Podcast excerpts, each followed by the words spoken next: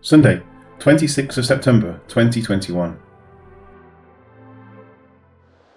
The former account I made, O Theophilus, of all that Jesus began both to do and teach. Acts 1, verse 1. And in the ICB, to Theophilus, the first book I wrote was about everything that Jesus did and taught. To open the book of Acts, Luke immediately refers to his first book concerning the ministry of the Lord, saying, The former account I made. The word translated as former, protos, is literally first, and it should be translated as such. It was the beginning of his writings concerning the work of the Lord Jesus.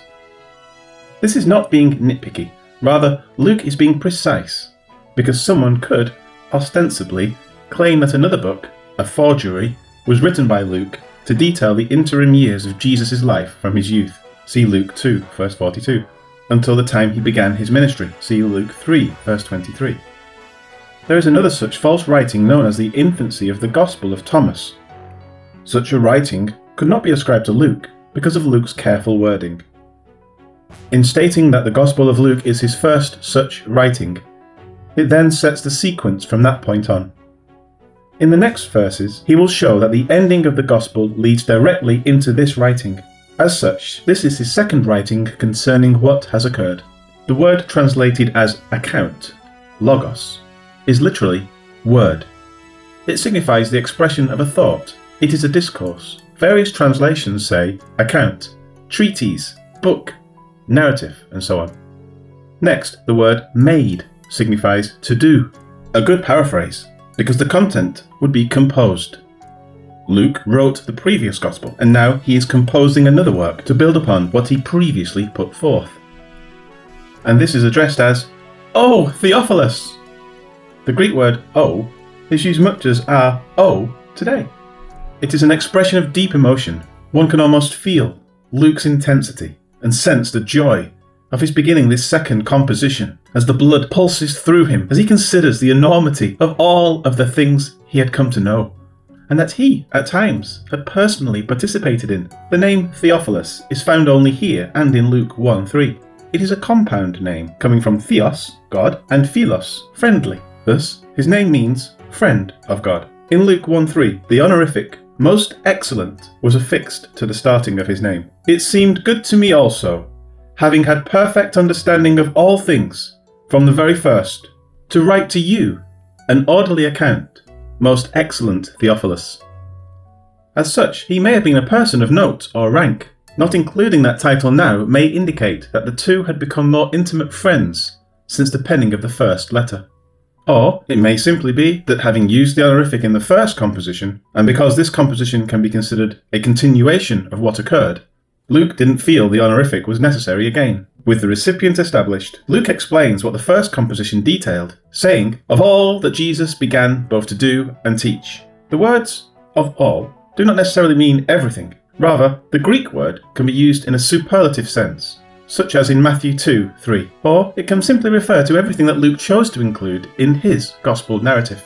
This is obvious. Luke doesn't record what Jesus ate for breakfast on any given day. Thus, this is referring to the works of the Lord that were pertinent to conveying the message intended by Luke to convince his reader that Jesus is, in fact, the Messiah given by God. The word translated as began can be either a historical statement which encompasses the words to do and teach, or it can be a note of ongoing activity. In other words, in Genesis 9:20 it says, "And Noah began to be a farmer and he planted a vineyard. It is a Hebraism where the statement encompasses everything about his actions in farming. Or the words could be conveying the idea of my first letter began the story of what Jesus said and did, and this letter continues those things. The first option may be correct, but it is also true that Acts is a continuation of the works of Jesus. He is spoken of directly in chapter 1, and he appears at several key points in the book as well, such as in Acts 9 5. Of this word, Charles Ellicott states the following The verb begin is specifically characteristic of St. Luke's Gospel, in which it occurs not less than 31 times. Its occurrence at the beginning of the Acts is, accordingly, as far as it goes, an indication of identity, of authorship. He sought his materials from those who had been from the beginning. eyewitnesses and ministers of the word. Luke 1 2. The word do signifies the acts accomplished by the Lord, such as healings, miracles, signs, and wonders. His actions demonstrated that he was appointed by God to do the works of God. The word teach signifies those things that either corrected the people's thinking about the law or which established doctrines that needed to be set forth for the people to properly live before God. The word certainly also includes the giving of his parables to enlighten both the state of man in many ways, morally, for example, and in what would come upon Israel in the future, such as the parable of the ten minas, as detailed in Luke 19 11 27. A note concerning translations. It is the intent of this Acts commentary to teach what is right, correct that which is deficient, and to highlight that which is wrong. One error found in the Church, and which has unfortunately turned into a cult, is that of King James onlyism. When someone is in a cult, there is little chance of training them out of it. However, others can be made aware of the cult, and they can be instructed on what is proper. This commentary will not highlight all of the errors in the KJV in relation to the book of Acts. If it did, the commentary would be many pages longer, and for little reason. But it is worth highlighting that the KJV has a knack of mistranslating the first sentence of many books in the Bible, such as Acts 1:1. The word former is the first, and it should be translated as such. See Matthew 10, verse 2. Also, the words I have made should be I made. Of this, Cambridge states, The time is indefinite, and we have no warrant in the text for that closer union of the two books, in point of date, which is made by the language of the AV. So common is this, that the very first sentence of the Bible, Genesis 1 1, is in error. The KJV translates Hashamayim, literally the heavens, in the singular, the heaven. They then translate the exact same phrase in the plural, in Genesis 2 1, 2 4, etc. There is an annoying lack of consistency in this. This is not a great way to start a Bible translation with such an obvious error, and it does not bode well for the reader who desires to know what is being conveyed in the original text. Although these are minor deficiencies, the KJV is literally riddled with error. If you would like to read an ongoing list of errors in this translation, please go to the Superior Word website. Then go to Writings, and there will be a list of them there. This is updated from time to time. Enough said of that. Life Application In the book of Acts, Luke will put forth one of the most detailed writings found in the entire Bible. It is a beautiful follow up to the gospel that bears his name.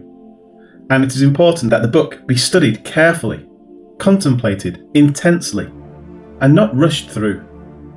It is a foundational book to understand what God has done in order to continue the redemptive narrative of man as it transitions from the time of the law to the age of the church. Let us slowly and methodically pursue each detail. It has been given by God to us, and therefore we should be willing to spend the time necessary to say we have done our best to understand what He is conveying to us, to His glory. Lord God, help us to be methodical, patient, and studious in our pursuit of your word?